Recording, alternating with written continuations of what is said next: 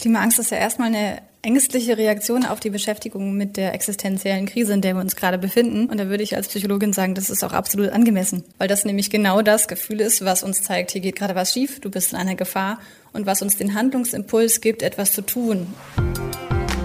Klima und wir. Wegweiser in eine nachhaltige Zukunft.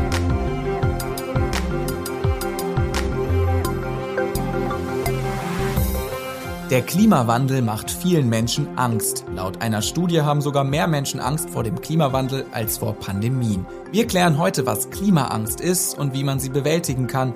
Und wir erfahren, von welchen inneren Mechanismen wir uns beim Handeln leiten lassen. Denn der Schlüssel zum Verständnis der Klimakrise, er liegt in der menschlichen Psyche. Und ich verspreche euch, das wird eine ganz wichtige Folge für alle, die sich auch manchmal hilflos fühlen angesichts all der Probleme dieser Welt. Hi zu Klima und Wir, dem RND-Podcast zu Klima- und Umweltthemen. Ich bin Maximilian Arnhold und meine heutigen Gästinnen heißen Lea Dom und Katharina von Bronsweig. Sie sind Psychologin von Beruf. Lea ist eine von zwei Gründerinnen der Psychologists for Future und Katharina die Pressesprecherin der Organisation. Ich freue mich auf unser heutiges Doppelgespräch, denn wenn schon seelischen Beistand bei der Klimakrise, dann sicher nicht allein. Also rein ins Besprechungszimmer, ab auf die Couch. Hi Lea, hi Katharina, schön, dass ihr da seid und die Zeit gefunden habt. Hi Maxi. Hallo, Dankeschön. Ja, wenn man wissenschaftliche Artikel über die Klimakrise liest, dann dreht sich alles um physikalische Gesetze. Also wir tragen CO2 in die Atmosphäre ein, der CO2-Anteil in der Atmosphäre steigt und das bedingt dann am Ende, dass sich die Erdtemperatur im Mittel erwärmt. Könnt ihr mir zu Beginn mal verraten, wieso ist die Klimakrise denn auch eine zutiefst psychologische Krise? Naja, also die Psychologie ist ja die Wissenschaft, die sich mit dem menschlichen Verhalten, Erleben und Denken beschäftigt. Und immer wenn Menschen beteiligt sind, ist etwas auch relevant für die Psychologie. Und dementsprechend würde ich sagen, ist die Klimakrise eben auch eine psychologische Krise, weil sie menschengemacht ist. Genau, es geht einerseits um das Wahrnehmen der Krise als Krise und dann um das angemessene Verhalten und bei dem Verhalten bleiben zu können, beziehungsweise auf eine flexible Art und Weise auf die Klimakrise reagieren zu können. Wie reagiert man denn, wenn sich Extremwetterereignisse häufen? Also was sind denn da so die, die Reaktionen, die das in uns auslöst? Ich würde sagen, die können sehr unterschiedlich aussehen. Das hängt natürlich so ein bisschen davon ab, wie stark man selber betroffen ist und auch wie stark man sich betroffen fühlt. Das eine kann natürlich sein, dass man selber Extremwetterereignisse als traumatisch erlebt und dann eben entsprechend auch verarbeitet. Die andere Möglichkeit ist natürlich, wenn man jetzt nicht direkt betroffen ist oder äh, gut damit umgehen konnte, dass man einfach bei anderen das miterlebt und sich, naja, in seiner Empathie dann angesprochen fühlt, mit anderen Leuten mitfühlt. Und ähm, das erzeugt natürlich dann auch eine Handlungsnotwendigkeit. Also zumindest, wenn man emotional beteiligt ist, wenn man mit anderen Leuten mitfühlt, dann hat man das Bedürfnis, denen zu helfen oder was zu ändern, damit es nicht nochmal passiert. Ja, und bei der Handlungsmöglichkeit gehen wir auf jeden Fall gleich ins Detail. Ich will euch vorher einmal noch mal kurz vorstellen. Ihr seid beide psychologische Psychotherapeutinnen. Katharina, du kommst aus Hamburg, hast aber eine Praxis in der Lüneburger Heide und Lea ist niedergelassen in der eigenen Praxis in Stadthagen bei Hannover. Im April 2019 hast du, Lea, die Psychologists for Future gegründet, zusammen mit Mareike Schulze. Und du, Katharina, warst aber auch von Anfang an mit dabei und fungierst außerdem als eure Pressesprecherin. Vielleicht mal kurz in euren Worten zusammengefasst. Was ist der Sinn eurer ehrenamtlichen Arbeit? Worum geht's? Ja, als wir uns gegründet hatten, da war das so, dass Mareike und ich uns gefragt haben, also da, da wurden die Klimastreiks gerade mehr und mehr und das Thema wurde in den Medien größer und wir hatten gedacht, das hat doch auch was mit Psychologie zu tun und wie kann es sein, dass unsere Berufsgruppe da noch gar nicht irgendwie von der Stimme hörbar ist? Und dann haben wir angefangen, mal in den Berufsverbänden rumzufragen, wie sieht's überhaupt aus? Gibt es schon sowas wie Psychologists for Future? Und äh, falls nein, wir wären bereit, das zu gründen. Gibt es da von Ihrer Seite Unterstützung? So kam dann übrigens direkt Katharina dazu, ganz am Anfang und viele andere. Und wir hatten das Gefühl, als wenn wir so in ein Wespennest gestochen hätten. Also wir sind unglaublich schnell, unglaublich gewachsen. Und dann ist wie so eine kleine berufsgruppenbezogene Graswurzelbewegung daraus geworden. Die Psychologists und Psychotherapists for Future sind als Netzwerk von PsychologInnen und PsychotherapeutInnen Teil von Fridays for Future und bringen ihr Fachwissen in die Klimabewegung mit ein. Mittlerweile sind sie über 800 aktive Mitglieder in Deutschland und europaweit vernetzt mit Gruppen zum Beispiel in Österreich, der Schweiz, Schweden und den Niederlanden. Hauptziel ihrer Arbeit ist das Bewusstwerden der Klimakrise, sowohl individuell als auch gesellschaftlich, den emotionalen Umgang damit und konstruktives Handeln fördern, sowie Klimaengagierte und Gruppen zu unterstützen. Sie bieten Workshops, Vorträge und psychologische Beratung an. Also ihr versucht da hinzubekommen, das Bewusstsein der Menschen über den Klimawandel und seine Effekte zu verdeutlichen. Der einfachste Weg, mit der Klimakrise umzugehen, ist ja eigentlich, es gar nicht zu tun, würde ich sagen. Und ich würde zwar schon auch behaupten, den allermeisten Menschen ist bewusst, dass es diese Probleme gibt. Nicht nur der Klimawandel, auch das Artensterben, die Umweltzerstörung. Wieso reagieren denn trotzdem so viele, die meisten, mit Verdrängung?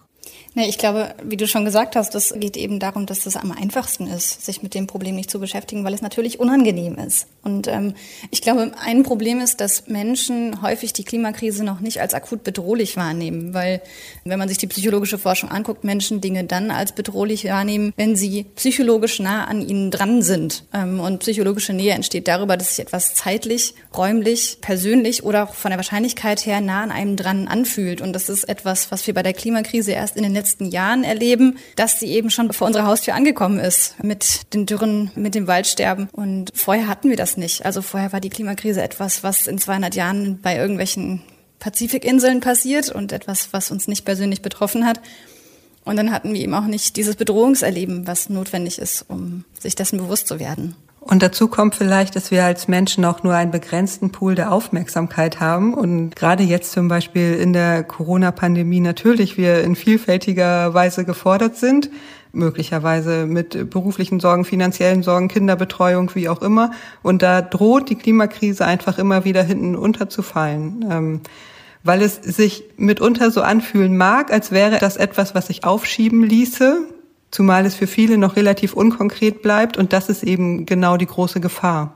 Ja, würdest du denn sagen, Leute, die sich jetzt in ihrem Alltag nicht unbedingt mit der Klimakrise beschäftigen, du hast gerade Corona angesprochen, weil man vielleicht auch sagt, ey, ich habe jetzt wirklich andere Probleme, mir geht's schlecht, bei mir steht jetzt meine geistige Kapazität für was anderes im Vordergrund. Ist es denn aus eurer Sicht okay als Psychologin? Was würdet ihr sagen? Na, auf jeden Fall ist es gesund und normal. Ähm, also so läuft es bei uns allen, auch bei Katharina und mir. also dass es eben andere Themen gibt, die sich auch immer wieder aufdrängen. Und ähm, die Frage ist vielleicht, wie ist es möglich, dass die Klimakrise trotzdem ein Thema bleibt und auch in unserem Bewusstsein bleibt. Und dafür braucht es Einfachheit und Beharrlichkeit und dass es eben immer wieder auf der Agenda erscheint und mit verschiedenen Alltagssituationen verknüpft wird, damit nicht so ein Eindruck entstehen kann, dass es was ist, was irgendwie in ferner Zukunft passiert oder uns hier in äh, Deutschland möglicherweise sowieso gar nicht so sehr betrifft, sondern dass immer wieder so Brücken geschlagen werden. Was bedeutet das für mich? Was bedeutet das für die Zukunft, für unsere Kinder, für meine Altersvorsorge, für meine Versicherung, für meine Finanzplanung, für mein Wohneigentum, für alles Mögliche? Da würde ich gerne noch ergänzen. Lea, du hast ja gerade gesagt, es muss irgendwie auf der Agenda sein. Und ich glaube, das ist ein ganz wichtiges Stichwort. Es geht ja nicht nur darum, dass wir als Einzelpersonen uns dieses Problems bewusst sind und uns damit beschäftigen, sondern es geht ja auch darum, dass wir, und das ist ja das, was uns uns Menschen effektiv macht, dass wir auf einer gemeinschaftlichen Ebene uns mit diesem Problem beschäftigen. Und dementsprechend würde ich sagen, ist eine Stärke im Umgang mit Krisen bei uns Menschen, dass wir eben sowas wie ein politisches System haben, in dem wir uns mit Problemen beschäftigen können und auch langfristig mit Problemen beschäftigen können. Und da gehört die Klimakrise hin. Ja, auf jeden Fall. Ich finde das, was ihr angesprochen habt mit dem begrenzten Denkvermögen auch super spannend. Also in der Vorbereitung habe ich in einem Video von dem Psychologist den schönen Satz gehört, die Treibhausgase sind unsichtbar und die Arten sterben nicht in meinem Wohnzimmer aus. Gut, das ist jetzt natürlich immer noch die individuelle Ebene. Wir gehen auch gleich auf jeden Fall auf die gesamtgesellschaftliche. Wenn wir erstmal noch beim Individuellen bleiben. Es gibt da ja auch dieses Phänomen, habe ich gelesen, der kognitiven Dissonanz. Also ich sag A, ich tu B. Beispielsweise, ich, ich weiß, SUVs sind schädlich fürs Klima und sie verstopfen ganz nebenbei auch noch die Innenstädte, aber ja, irgendwie ist es trotzdem geil und ich, ich äh, leg mir jetzt so ein dickes Auto zu. Könnt ihr mir das psychologisch ein bisschen näher erklären? Was passiert da? Also wenn wir uns vorstellen, ähm, dass wir möglicherweise sogar selbst ein SUV fahren und dann hören, dass SUVs ja ganz schlecht sind für die Umwelt und fürs Klima und so weiter, dann erzeugt es das, was wir in der Psychologie kognitive Dissonanz nennen, nämlich so ein Unwohlsein. Hm, ich stelle fest, das, was ich mache, das passt irgendwie gar nicht so richtig zu meinen Werten und zu dem, was gut wäre. Ähm, Und auf diese kognitive Dissonanz gibt es eben verschiedene Möglichkeiten zu reagieren. Ne? Und da ist die Verhaltensänderung, also ich fahre jetzt ein anderes Auto demnächst, ist eben nur eine Möglichkeit von ganz vielen. Und die anderen gewinnen oft. Das sind zum Beispiel auch Möglichkeiten wie, ich stelle jetzt einfach das Radio aus und höre mir solche Sendungen gar nicht mehr an, weil dann ist die kognitive Dissonanz nämlich auch weniger geworden.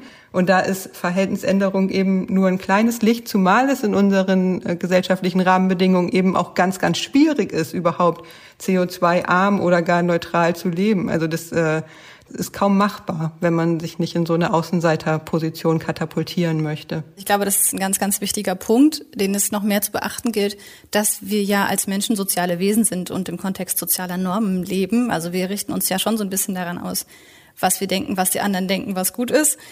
Und ob wir dann gemocht werden oder nicht, wenn wir uns so verhalten. Und ich glaube, das ist ein wichtiger Knackpunkt und vielleicht auch schon ein Wendepunkt, den wir in unserer Gesellschaft haben, dass es irgendwie als normal gelten muss, Klimaschutz zu leben. Ähm, und dass man das Gefühl haben muss, da gibt es eine Mehrheit für. Und ich glaube, dass wir jetzt gerade mit den Fridays for Future Protesten da so einen Wendepunkt erlebt haben, wo auch ja entsprechend der Umfragewerte ein Großteil der Bevölkerung das befürwortet. Aber solange das nicht der Fall war, ist es extrem schwer, so einen Wandel anzustoßen. Ja, ich spüre schon, da kommen wir um die gesellschaftliche Ebene wirklich nicht mehr rum.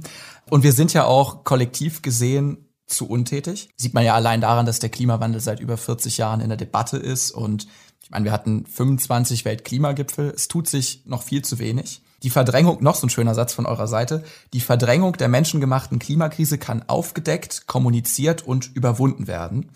Vielleicht fasst das ja auch so ein bisschen das Anliegen der Psychologists zusammen. Die große Frage ist jetzt, wie? Wie komme ich vom Verdrängen ins Handeln? Was sind so die Schritte und, und die Baustellen auf dem Weg? Na, einerseits kann es natürlich ganz, ganz hilfreich sein, überhaupt erstmal über die Verdrängungsmechanismen und über die Verzögerungstaktiken Bescheid zu wissen, weil es dann eine Wirkung haben kann wie eine Impfung. Also selbst mir passiert es heute noch, dass bei einigen psychologischen Texten ich denke, uh, das mache ich auch als Verdrängungsmechanismus, obwohl ich behaupten würde, dass ich mich schon relativ viel mit dem Thema beschäftigt habe. Ähm, und wenn wir uns das klar machen, an welchen Stellen das eben wirksam ist, dann hilft es darauf nicht mehr reinzufallen. Und was die kollektive Ebene angeht, so würde ich das gar nicht nur, natürlich unbedingt auch und total wichtig auf der politischen Seite verorten, sondern das kollektive Handeln besteht ja in ganz, ganz vielen Zusammenhängen. Also zum Beispiel bei den Psychologists sind wir ja auch als Gruppe und damit kollektiv aktiv oder selbst in unserem kleinen Sportverein auf dem Dorf gibt es inzwischen ein Klimaprojekt. Und das hat eben eine ganz verstärkende Wirkung für die Menschen, die daran beteiligt sind. Ja, ja. Es ist ja auch ein großer Punkt, der da eine Rolle spielt. Wenn ich jetzt individuell ausbreche, mehr oder weniger aus meinem gewohnten Alltag und ich werde jetzt ne, in Anführungsstrichen zum Öko und äh, mache ganz viel und stelle mein Leben um, dann bin ich ja erstmal der Sonderling, der ja, der Außenseiter. Und das will ja psychologisch auch keiner, ne? Ja, ganz genau. Und gleichzeitig, wenn sich dadurch neue Möglichkeiten auftun, die vielleicht irgendwie sogar ganz cool sind und wo andere Leute auch Lust drauf haben, dann hat es eben einen unglaublichen Nachahmereffekt auch. Also wir Menschen lernen ja auch viel durch Vorbild. Man sieht es zum Beispiel in Dörfern, wenn, wenn eine Familie anfängt, sich eine Photovoltaikanlage aufs Dach zu installieren, dass dann oft andere Familien aus der gleichen Wohnsiedlung also so nachziehen, ne? Oder auch auf der individuellen Ebene. Wir probieren gerade unser Auto zu ersetzen durch so ein E-Lastenbike und äh, inzwischen gibt es in unserem Dorf jetzt vier Familien, die das gemacht haben. Also da gibt es schon enorme Nachahmereffekte, wenn wir es wagen anzufangen. Aber dafür braucht es auch ein bisschen Mut. Das kann ich auf jeden Fall bestätigen. Ich habe bei mir neulich einen Blühstreifen angelegt vorm Haus und ja, die Nachbarn haben jetzt auch einen. also es ist echt, es ist spannend. Was sind denn so größere Hürden gesamtgesellschaftlich, die uns da im Weg stehen? So Stichwort unser kapitalistisches Wirtschaftssystem oder ja, andere Dinge, die mich vielleicht davon abhalten, innerhalb dieses Systems klimafreundlich zu leben. Ideologien zählen auf jeden Fall zu den Verzögerungsdiskursen im Klimaschutz und können eben verschiedentlich aussehen. Ne? Also zum Beispiel das kapitalistische System, in dem die meisten von uns aufgewachsen sind, fängt eben schon ganz früh an, uns zu prägen, schon im Kleinkindalter und in der Grundschule. Zum Beispiel dadurch, dass sich viel miteinander gemessen wird. Wer hat jetzt die besten Leistungen? Wer kann die Einmal-Eins-Aufgaben am schnellsten ausrechnen und dergleichen? Es wird sehr viel Wert auf Wettbewerb, auf Leistung, auf so ein vermeintliches Starksein gelegt und weniger tatsächlich auf Gefühle, auf Solidarität und solche Werte. Also das ist was, was Schwierigkeiten macht. Ideologien geht allerdings noch darüber hinaus. Also kann zum Beispiel auch so eine religiöse Komponente bedeuten, wenn ich glaube, dass irgendwie unser Leben vorbestimmt ist oder dass, dass ein Gott es am Ende irgendwie richten wird, dann kann es uns auch davon abhalten, aktiv zu werden. Und in der Psychologie zählt man auch Techno-Salvation zu den Ideologien. Das bedeutet, der Glaube, dass am Ende irgendwie eine große Maschine das CO2 aus der Luft saugen kann und uns damit dann irgendwie vor der Klimakatastrophe rettet. Das sind eben ganz gefährliche Verzögerungsdiskurse, die es aufzudecken und zu kommunizieren gilt und immer wieder zu markieren, eben wenn zum Beispiel auch PolitikerInnen oder WirtschaftsvertreterInnen diese Diskurse nutzen. Ich glaube, ganz, ganz wichtig ist auch die Rolle, die Konsum in unserer Gesellschaft spielt. Und zwar ähm, geht es ja nicht nur darum, wenn man sich zum Beispiel einen SUV kauft, dass man das irgendwie schick findet, mit so einem sportlichen Wagen durch die Gegend zu fahren oder dass der so praktisch ist, weil der halt erhöht ist und man sich vielleicht nicht mehr so gut in sein Auto reinbewegen kann, weil man vielleicht schon älter ist, sondern es geht ja da auch um Statussymbole. Und das ist etwas, was in unserer Gesellschaft ganz, ganz wichtig ist, was man besitzt, was man trägt, welche Marken man benutzt. Ähm, das, ist, das sind ja Identitätsfaktoren bei uns in der Gesellschaft. Ich glaube, dass das ein ganz wichtiger psychologischer Kern ist, mit dem wir uns beschäftigen müssen. Also was ist eigentlich das, was uns als Menschen Menschen ausmacht und was ist das, was uns wirklich glücklich macht und das von Konsum zu entkoppeln. Ja, Frage an dich auch als eure Pressesprecherin. Ähm, wie kommuniziert man sowas denn? Also, weil so, das, das kenne ich ja auch in, in der Rolle als Journalist, um mit der Schuldkeule zu kommen, das ist immer scheiße. Da stößt man die Leute vor den Kopf. Und gleichzeitig, wenn ich jetzt das rein faktenbasiert mache und sage, ey, so schlimm ist es, diese Sache gibt es, dieses Problem, dieses, dieses, dieses, der Regenwald und die Wüsten und, und, und, und, und, und, und. Dann erschlägt man ja die Leute. Also was ist denn, erstmal, wie machst du es und was ist vielleicht auch eine psychologisch kluge Herangehensweise, Klimakommunikation zu betreiben? Also ich glaube, ganz, ganz wichtig ist nicht nur die Ernsthaftigkeit der Lage und die Fakten zu kommunizieren, sondern das auf eine Art und Weise zu machen, dass es nicht nur Hilflosigkeit und Angst und Ohnmacht erzeugt, sondern dass man immer auch Auswege zeigt und zeigt, wo es hingehen kann, was Ziele sind, warum sich die Alternativen lohnen und gut anfühlen und warum das schön sein kann. Ich glaube, das ist sehr, sehr wichtig. Also nicht nur zu wissen, wo wir nicht hinwollen, sondern auch zu wissen, wo wir hinwollen. Das ist sehr wichtig in der Klimakommunikation. Und dann eben zu schauen, was ist das, was dem anderen wichtig ist, mit dem ich gerade rede? Also ich glaube, ein absoluter Kern guter Kommunikation ist zuzuhören und erstmal den anderen zu verstehen und eben zu gucken, wo steht er gerade und wie kann ich den mitnehmen auf eine gemeinsame Reise? Also was sind vielleicht Werte, die dem wichtig sind, auf die ich mich dann beziehen kann und mit jemandem, der ähm, bei Peter aktiv ist, würde ich ganz anders reden als mit jemandem, der für die CDU Plakate klebt. Und das hängt einfach daran, dass das ähm, die unterschiedliche Wertesets haben und denen unterschiedliche Dinge wichtig sind. Und ich glaube aber, dass die Klimakrise so komplex ist, dass wir für alle Menschen da Andockpunkte haben, zwangsläufig, leider. Oder auch guterweise für die Klimakommunikation. Also wir alle werden in unseren Werten berührt sein durch die Klimakrise. Und da muss man einfach schauen, was ist das, was der Person wichtig ist. Wie kann ich die mitnehmen? Wir haben eine ganz einfache im Grunde Grundregel bei den Psychologists formuliert und die bedeutet, immer wenn irgendwie angstmachende Fakten genannt werden, dann nennen wir Handlungsmöglichkeiten dazu. Und die sollten am besten nicht abstrakt bleiben, sondern so konkret werden, dass alle sich angesprochen fühlen können und tatsächlich auch für sich da eine Handlungsmöglichkeit sehen. Das ist was, was ich mir aus der Presse und aus den Medien auch sehr wünschen würde, dass es eben nicht nur bei den angstmachenden Fakten bleibt oder bei den potenziell angstmachenden Fakten, sondern dass tatsächlich auch Möglichkeiten, Veränderungsmöglichkeiten, Handlungsmöglichkeiten für die breite Bevölkerung dazu kommuniziert werden. Dass man nicht erst Klimaingenieur sein muss, um irgendwie was machen zu können, sondern dass wir auch hier und heute damit anfangen können. Ja, auf jeden Fall. Über die Rolle der Medien müssen wir im Rahmen dieses Podcasts auf jeden Fall auch nochmal ausführlich sprechen. Warum leugnen manche Menschen diese Fakten? die es ja offensichtlich gibt. Also das ist ja nun auch wirklich medial klar kommuniziert, dass es gibt, dass es so ist. Warum leugnen das manche Menschen? Und also wir haben vorhin über Verdrängen gesprochen. Wann komme ich vom Verdrängen ins Leugnen? Eigentlich ist der ist es meistens andersrum, dass man eher vom Verleugnen ins Verdrängen kommt, weil Verleugnen als der deutlich frühere Abwehrmechanismus gilt. Aber die aber die Mehrheit verdrängt, oder? Die Mehrheit verdrängt. Also die die Verleugnenden sind deutlich deutlich geringer als die Menschen, die verdrängen. Ja, ganz genau.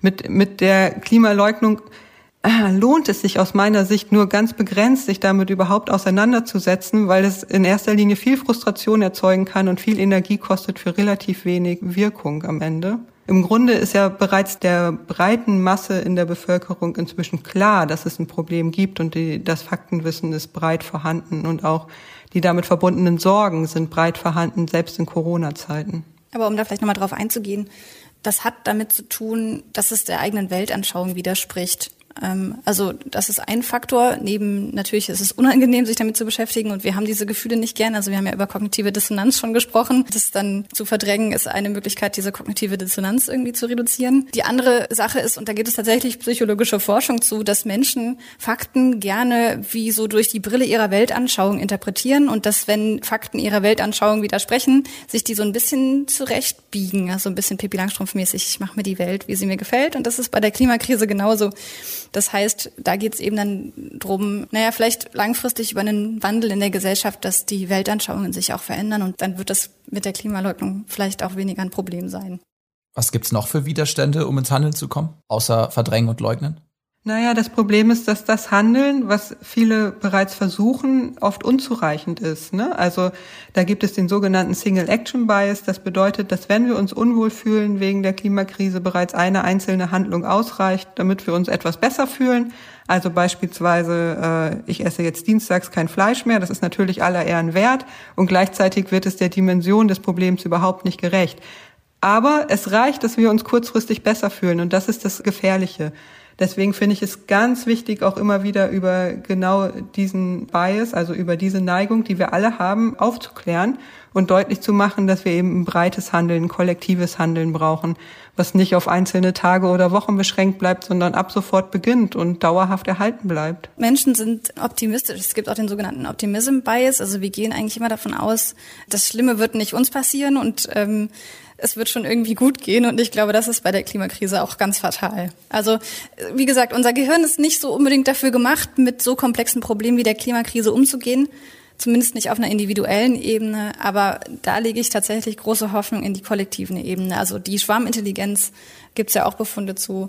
Äh, die kann uns in dem Fall retten. Das finde ich ist eine sehr schöne Aussicht und trotzdem haben eine ganze Menge Menschen Angst vor dem, was da kommt. Es gibt ja eine Studie vom Pew Research Center von 2020 und der zufolge sehen die meisten Menschen im Klimawandel und auch in Infektionskrankheiten aktuell die größte Gefahr. Da wurden 14 Industrienationen zu befragt. Insbesondere in EU-Staaten rangiert die Klimaangst, also die Angst vor der Klimakatastrophe, teils deutlich vor Pandemien. Und noch eine weitere Untersuchung vom Sinus-Institut in Deutschland sagt, mehr als zwei Drittel der 14- bis 24-Jährigen haben große Angst vor dem Klimawandel. Das ist eine Menge. Was ist denn überhaupt Klimaangst? Wie entsteht sie? Wo kommt das her? Klimaangst ist ja erstmal eine ängstliche Reaktion auf die Beschäftigung mit der existenziellen Krise, in der wir uns gerade befinden. Und da würde ich als Psychologin sagen, das ist auch absolut angemessen. Also wenn die eigenen Lebensgrundlagen bedroht sind, ist es komplett normal und auch gesund und gut, dass wir als Menschen Angst haben, weil das nämlich genau das Gefühl ist, was uns zeigt, hier geht gerade was schief, du bist in einer Gefahr und was uns den Handlungsimpuls gibt, etwas zu tun, also uns mit dieser Bedrohung zu beschäftigen, wegzulaufen, uns zu verteidigen, wie auch immer. Ähm, und das ist natürlich bei der Klimakrise auch angemessen. Und allein, dass zwei Drittel der Jugendlichen und auch tatsächlich ähnlich große Anteile der Erwachsenenbevölkerung Angst und Sorge in Bezug auf die Klimakrise haben, zeigt ja erstens, dass wir ein Problembewusstsein haben und zweitens auch, dass das nichts Ungewöhnliches ist. Ich würde auch sagen, dass in der Auseinandersetzung mit der Klimakrise tatsächlich die ganze Bandbreite der Gefühle normal ist und gesund und richtig und wichtig und dass es eher aus psychologischer Sicht dann problematisch ist, wenn überhaupt gar kein emotionaler Bezug zu dieser riesengroßen Menschheitskrise besteht oder eben wenn es so sehr in Panik oder hineinsteigern endet, dass der Bezug zur Realität äh, verloren geht dabei. Aber beides ist selten der Fall. Und dieser ganze Bereich in der Mitte, alle auftretenden Gefühle, sind es erstmal wert, betrachtet zu werden und helfen uns ja auch dann im Weiteren ins Handeln zu kommen. Ich finde es sogar eher problematisch, dass emotionale Bezüge heutzutage oft fehlen, beziehungsweise es fast einige als beschämend erleben, die auszusprechen und dass es da vielleicht so eine nicht ganz gesunde Tendenz in Richtung Entemotionalisierung unserer Gesellschaft gibt, die es aufzuhalten gilt. Also Angst als gesunde Reaktion. Wie wütend darf ich denn dann darüber sein? Vielleicht so als Hintergrund, junge Menschen, die in diese Welt hineingeboren werden, die nach 2000 geboren werden, haben kein Jahr auf der Erde erlebt, das nicht eines der heißesten seit Beginn der Aufzeichnung war. Kann einen schon wütend machen, aber bis zu welchem Grad ist das okay? Das ist definitiv angemessen. Also ähm, es gibt auch Studien, die zeigen, dass tatsächlich Wut noch motivierender ist in Bezug auf umweltrelevantes Handeln als Angst. Ähm, in dem Fall ist auch Wut eine angemessene Reaktion. Ich glaube, es gibt eine ganze Bandbreite an Gefühlen, die wir in Bezug auf die Klimakrise haben können. Ähm, und diese alle geben uns ja sozusagen einen Hinweis darauf, dass hier gerade was schief geht und dass wir was tun müssen. Und in dem Sinne ist das gut. Als PsychologInnen würden wir sagen, wird es dann schwierig, wenn es die Lebensführung einschränkt. Also wenn man irgendwie vielleicht vor lauter Sorge nicht mehr schlafen kann, weil man die ganze Zeit grübelt. Oder ja, wenn man vielleicht auch wegen der Wut es nicht mehr schafft, sich an äh, soziale Konventionen zu halten, wenn es Beziehungen belastet. Also wenn ich jetzt irgendwie anfange, Leute anzupöbeln und dann mich in Schlägereien verwickele, das wäre dann vielleicht ein Ausmaß an Wut, wo ich sagen würde, das ist nicht mehr konstruktiv, weil es ja dann auch eher wieder Gegenreaktionen auslöst und nicht uns in einem konstruktiven Prozess Richtung Lösung der Klimakrise voranbringt. Wie oft begegnet euch denn diese Klimagefühle, Klimaverzweiflung in der Praxis? In der Praxis, wo ich Patientinnen behandle, gar nicht so oft. Also die meisten beschäftigt es weniger, wobei ich den Eindruck habe, dass es etwas mehr wird. Und es ist auch noch nicht unbedingt als typisches Thema in der Psychotherapie angekommen. Ich hatte zum Beispiel auch schon eine Patientin erlebt, die das das erste Mal angesprochen hatte, dass sie sich große Sorgen macht wegen der Klimakrise und die dann ganz erleichtert war, dass es auch in der Psychotherapie Platz finden kann, weil das wohl gar nicht so intuitiv so wahrgenommen wird, dass auch solche gesellschaftlichen Themen ähm, genau hier besprochen werden können und gemeinsam angeschaut werden können. Wie groß ist eure eigene Klimaangst? Sehr groß, so groß, dass ich viele, viele Stunden meiner nicht vorhandenen Freizeit mich diesem Engagement widme. Ich würde sagen, das ist aber ja auch situationsabhängig unterschiedlich. Also wenn man sich immer mal wieder mit dem Thema beschäftigt, dann kommt die Angst wieder so hoch. Und das ist ja auch normal. Also man ist ja nicht permanent in einer Dauerangst, sondern Gefühle kommen und gehen ja in so Wellen. Und äh, das ist bei mir auch so. Also das, dann habe ich mal wieder eine Klimaangstwelle, dann bin ich mal wieder traurig, ähm, wenn ich irgendwie von einer Art lese, die ausgestorben ist oder äh, Bilder davon sehe, wie Menschen betroffen sind in anderen Regionen der Welt. Dann bin ich mal wieder wütend, weil irgendein blödes Gesetz verabschiedet wurde, was nicht ausreicht oder so. Also genau, das ist ja alles äh, in so Wellenverläufen mit diesen Klimagefühlen. Das kann ich von mir selbst auch so bestätigen. Wie waren das eigentlich bei euch? Also durch welche Erfahrungen, welche Erlebnisse vielleicht auch seid ihr in dieses Handeln gegen die Klimakrise reingekommen? Also ich glaube, bei dir, Katharina, ist es ganz spannend, weil du warst Klimaaktivistin, bevor du Psychologin warst sogar. Ja, genau. Also ich habe tatsächlich das erste Mal von der Klimakrise gehört in der Schule und dann hatte ich Angst. Also so richtig. Und dann äh, bin ich zu meiner Mutter gegangen und habe ihr davon erzählt und war ganz aufgelöst und hatte so das Bedürfnis, dass sie jetzt eine Lösung für mich hat und dann hatte sie keine und das war richtig schlimm. Und dann war es kurz vor der Klimakonferenz in Kopenhagen. Und da war ich in einem Film von 350.org weltweit gleichzeitig ausgestrahlt, gehostet in verschiedenen Kinos über die Klimakrise. Und dann habe ich gedacht, ja, okay, naja, ich habe das eigentlich alles schon ganz gut gemacht. Ich bin Vegetarierin, ich habe Ökostrom, ist doch alles super. Und dann gehe ich aus diesem Film raus und bin so eigentlich ganz, ganz äh, zufrieden mit mir selbst und gehe so an Leuten vorbei und die eine Person sagt zu der anderen, naja, aber es reicht ja nicht, sein eigenes Leben zu ändern, man muss ja auch andere davon überzeugen. Und dann bin ich wirklich so wie angewurzelt stehen geblieben und dachte so, verdammt. und dann habe ich gefragt, okay, was muss ich tun? Und seitdem bin ich Klimaaktivistin.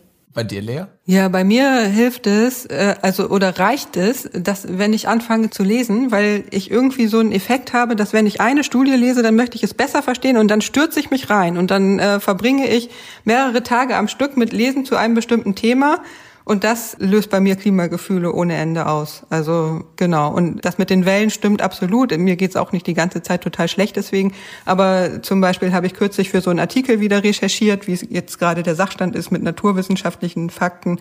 Und zack, war es wieder da. Ja. Es gibt jetzt ja auch diesen neuen Begriff, vielleicht ist er auch gar nicht mehr so neu, von der Solastalgie, also diesem Schmerz über Umweltverlust. Ähm, ist euch das schon mal begegnet, jetzt zum Beispiel auch bei der Beratung von Aktivisti oder? Ja, definitiv.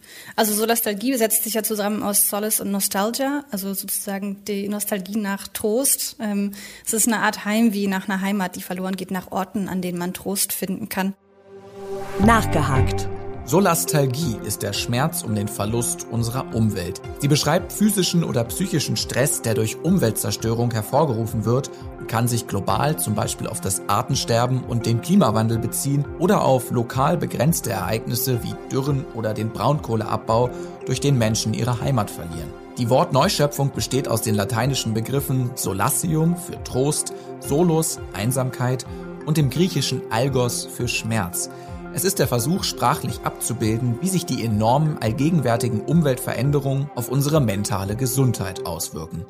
Und ich habe definitiv äh, das auch in meinem Bekanntenkreis, also nicht nur bei den Leuten, die sich an unsere Beratung wenden. Das ist dann nicht denen bewusst, dass man das als Solastalgie bezeichnen kann, wenn die irgendwie traurig sind, wenn sie durch den Wald ihrer Kindheit gehen und die Bäume da austrocknen oder der Bachlauf äh, vertrocknet ist und die Feuersalamander aussterben. Aber diese Traurigkeit darüber, dass, dass dieser Ort, an dem man sich als Kind wohlgefühlt hat, an dem man gespielt hat, dass der so nicht mehr existiert und dass man den auch den eigenen Kindern nicht mehr zeigen können wird, das, das gibt's definitiv. Wobei das, glaube ich, ein Phänomen ist, was im globalen Süden und bei naturnahen Völkern deutlich, deutlich häufiger auftritt, was auch ein Zeichen für unsere Privilegiertheit wieder mal ist. Ja. Ja, und Studien belegen ja zum Beispiel auch, dass Depressions- und Suizidraten, also da wären es wirklich handfeste psychologische Probleme, handfester geht gar nicht, in diesen Gebieten signifikant höher sind als anderswo, ja. Ja, ich glaube, wir müssen trotzdem noch einmal harter Bruch, aber auf Corona zurückkommen. Das ist eben die andere große Krise, wenn man es überhaupt als isoliert betrachten kann, die uns gerade alle beschäftigt. Und da ist es ja so, insbesondere, wir haben vorhin über Kinder und Jugendliche gesprochen, die den Klimawandel als großes Problem sehen.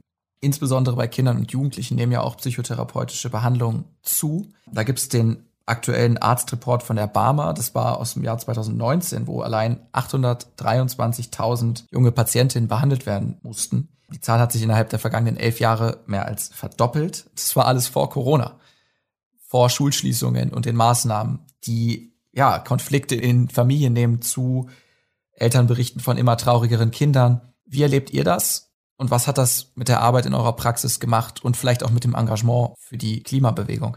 Ich kann aus meiner Praxis berichten, dass jetzt seit Beginn der Pandemie, ich behandle allerdings Erwachsene, die Anfragen, ich würde schätzen, sich vervierfacht haben. Und ein wesentlicher Teil meiner Arbeit inzwischen darin besteht, dass ich wirklich Menschen in Krisensituationen, in Notsituationen sage, dass ich leider gerade keine Behandlungskapazitäten habe. Das ist sehr belastend, sehr belastend, obwohl ich die Behandlungskapazitäten hochgefahren habe jetzt in den letzten Monaten und da schon irgendwie an den Grenzen dessen arbeite, was ich überhaupt persönlich leisten kann. Und da braucht es dringend niedrigschwellige Angebote breit und dass wir überhaupt psychische Gesundheit ähm, mehr in den Blick nehmen. Wir brauchen letztlich auch eine, eine, eine gesellschaftliche Wende in Sachen Mental Health aus meiner Sicht. Genau, das, da würde ich dir zustimmen. Also ich glaube, es geht darum, dass wir unsere Gesellschaft da ein bisschen krisenfester machen in den Versorgungsstrukturen auch. Ähm, es gibt ja Studien darüber, wie sich die Klimakrise auswirken wird. Und ich glaube, dass die Corona-Pandemie ein Gesicht dieser Multi Krise ist, in der wir uns hier gerade befinden. Also auch die Flüchtlingskrise in Anführungszeichen 2015 war ja schon ein erstes Gesicht der Klimakrise. Die wird sich ja in vielen verschiedenen Wellen kleinerer Krisen entfalten. Und da müssen wir einfach schauen, wie wir als Gesellschaft anders und besser damit umgehen können. Und ein Stück weit könnte ich mir vorstellen, dass eben in den psychotherapeutischen Praxen, aber auch in den Familien, bei den Kindern sich einfach diese Belastung zeigt, die ja auch äh, zunimmt über diese verschiedenen Krisen in unserer Gesellschaft. Dass Kinder da vielleicht sehr, sehr besonders sensibel sind für das, was hier gerade schief läuft und dass wir eigentlich irgendwie auch spüren, dass wir in einem kranken System sind, wo es so nicht weitergehen kann. Ja, und was ich wichtig finde, noch dazu zu sagen, ist, dass es eben auch schwierig ist, dann diese psychische Belastung als Argument für breite Öffnungsfantasien zu sehen und es eben wirklich sehr komplex ist und man das gar nicht in kurzen Sätzen zusammenfassen kann. Es eben auch sogar Kinder gibt, die dadurch entlastet sind, dass sie nicht mehr zur Schule müssen oder nicht mehr so viel zur Schule müssen. Und dass das grundsätzlich ein Thema ist mit der psychischen Gesundheit, dem deutlich mehr Aufmerksamkeit gebührt unterm Strich. Katharina hat gerade das kranke System nochmal angesprochen. Wie findet ihr das eigentlich bei den Psychologists, ja, die doch deutlich jüngeren Aktivistis zu beraten? Ich meine, gerade du, Lea, bist ja auch Mutter. Da sitzen dir Kinder gegenüber. Was geht dir da als Psychologin durch den Kopf? Ich bin nicht mehr in der Unterstützungs AG, ähm, deswegen berate ich tatsächlich im Moment keine Klimaaktivistin, aber ich glaube, du, Katharina, bist da noch aktiv dabei. Dann Frage an dich. also ich glaube, was mir sehr häufig durch den Kopf geht, ist, krass, ich ziehe den Hut.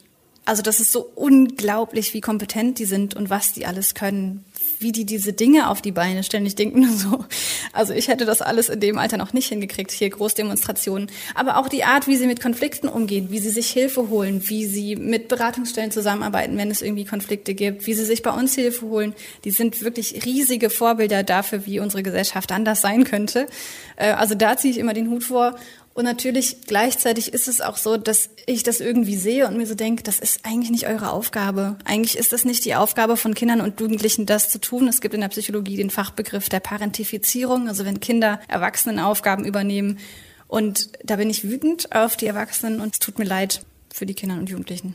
Ja, und das würde ich gerne noch kurz ergänzen. Das ist nämlich tatsächlich auch einer der Gründe, weswegen ich nicht mehr in der Unterstützungs AG tätig bin, weil ich es so beschämend finde, tatsächlich, was wir da Kindern und Jugendlichen zumuten und dazu kommt dieses Phänomen, dass ja ein Problem ist, was uns alle betrifft mit der Klimakrise und das bei mir so ein Gefühl der Befangenheit auslöst. Ich, also, und ich glaube, dass es da auch eine Weiterbildung für unsere Berufsgruppe braucht, für Psychologinnen und Psychotherapeutinnen. Was machen wir, wenn wir mit den Patientinnen im gleichen Boot sitzen und das gleiche Problem haben wie die, die uns gegenüber sitzen, weil das was ist, was wir nicht gewohnt sind, ähm, sondern lieber aus so einer angenehmen professionellen Distanz heraus behandeln. Das passt hervorragend zu meiner letzten Frage. Ihr als PsychologInnen tretet ja mit eurem Engagement wirklich aus diesem Hinterzimmer mehr oder weniger hervor. Also, ne, Psychologie hat Schweigepflicht, die Beratungen finden halt in einem Zimmer hinter verschlossener Tür statt. So, das ist jetzt nicht mehr so. Ihr tretet raus in die Öffentlichkeit, ihr engagiert euch gegen die Klimakrise. Würdet ihr sagen, das ist einfach die natürliche Reaktion derjenigen, die das Problem und das Ausmaß verstanden haben? Oder ist es auch vielleicht ein Rollenkonflikt? Auf jeden Fall ist es eine angemessene und natürliche Reaktion. Ich würde aber auch sagen, also unserem Berufsstand wird ja gerne mal vorgeworfen, wir seien so unpolitisch. Und ich glaube, das ist aber eigentlich eine Entwicklung in der Psychologie in den letzten Jahren, Jahrzehnten.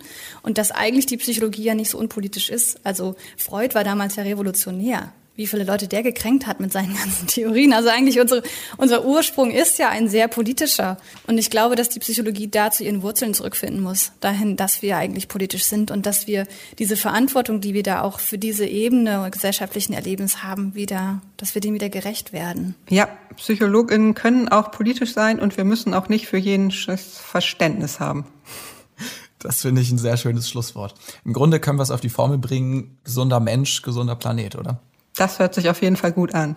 Das ist das Ziel. Vielen lieben Dank für das Gespräch. Dankeschön für das Interesse. Danke, sehr gern.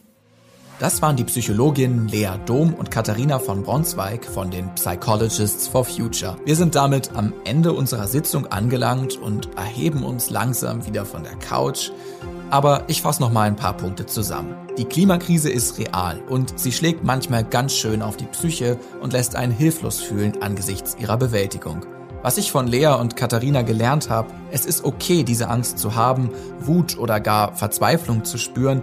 Wichtig ist nur, sie erstens auch wahrzunehmen, zweitens ernst zu nehmen, also nicht wegzuschieben und drittens ins Handeln zu kommen, nicht in den negativen Gefühlen zu verharren. Und für das Handeln gibt es eine ganze Reihe Möglichkeiten. Zum einen natürlich die kleinen Dinge, Radfahren, Müll recyceln, Biofleisch kaufen, ohne in den Single Action Bias zu verfallen. Um echte Selbstwirksamkeit zu erfahren, ist es besser, sich überhaupt erstmal über die Krise bewusst zu werden und darüber zu reden. Mit Familie und Freunden, Bekannten, in der Schule, in der Uni, am Arbeitsplatz, im Sportverein oder in der Kirchengemeinde, wo auch immer man Zeit verbringt. Darüber hinaus ist wichtig zu wissen, man ist nicht allein. Man kann sich immer anderen anschließen, einer Klimabewegung, einer NGO oder politischen Partei beitreten. Man kann Petitionen unterzeichnen oder Proteste organisieren oder einfach daran teilnehmen. Und es muss nichts von heute auf morgen passieren. Eine gute Strategie kann es zum Beispiel sein, sich eine feste Zeit einzurichten, um sich mit dem Thema zu beschäftigen. Eine halbe Stunde am Tag oder eine Stunde die Woche lang Dinge zu tun, sich zu informieren, zu organisieren oder auch einfach mal zu träumen. Wie könnte eine bessere, eine klimagerechtere Welt denn aussehen? Am wichtigsten ist es, sich nicht selbst fertig zu machen. Die Klimakrise wird uns noch Jahre und Jahrzehnte beschäftigen. Sie ist ein mega langfristiges Problem und niemand kann 24-7 volle Power geben. Es ist okay, auch mal abzuschalten, den Klimawandel Klimawandel sein zu lassen und sich eine Auszeit zu nehmen von all den negativen Nachrichten etwa, seine Batterien wieder aufzuladen und dann mit voller Power neu durchzustarten. Nachhaltigkeit gilt am Ende auch für mich selbst und meine eigenen Kraftreserven. Ich hoffe, ihr konntet aus dieser Folge für euch und euer Verständnis für die Psychologie der Klimakrise etwas mitnehmen. Wenn ihr mehr wissen wollt, dann findet ihr einige Hinweise und auch den Kontakt zu den Psychologists for Future in den Show Notes zu dieser Folge. Wenn euch die Folge gefallen hat, sagt sie gern auch euren Freunden weiter. Und wenn euch der Podcast allgemein gefällt, dann drückt gern mal abonnieren oder gebt uns bei eurem Podcast-Anbieter eine 5-Sterne-Bewertung. Das hilft uns nämlich dabei, noch sichtbarer zu werden. Von euren Erfahrungen könnt ihr uns jederzeit auf Instagram schreiben unter Klima und Wir. Ich verspreche euch, wir lesen alles. Bleibt mir eigentlich nur noch zu sagen, das war Klima und Wir für heute. Vielen lieben Dank fürs Zuhören. Bis nächstes Mal.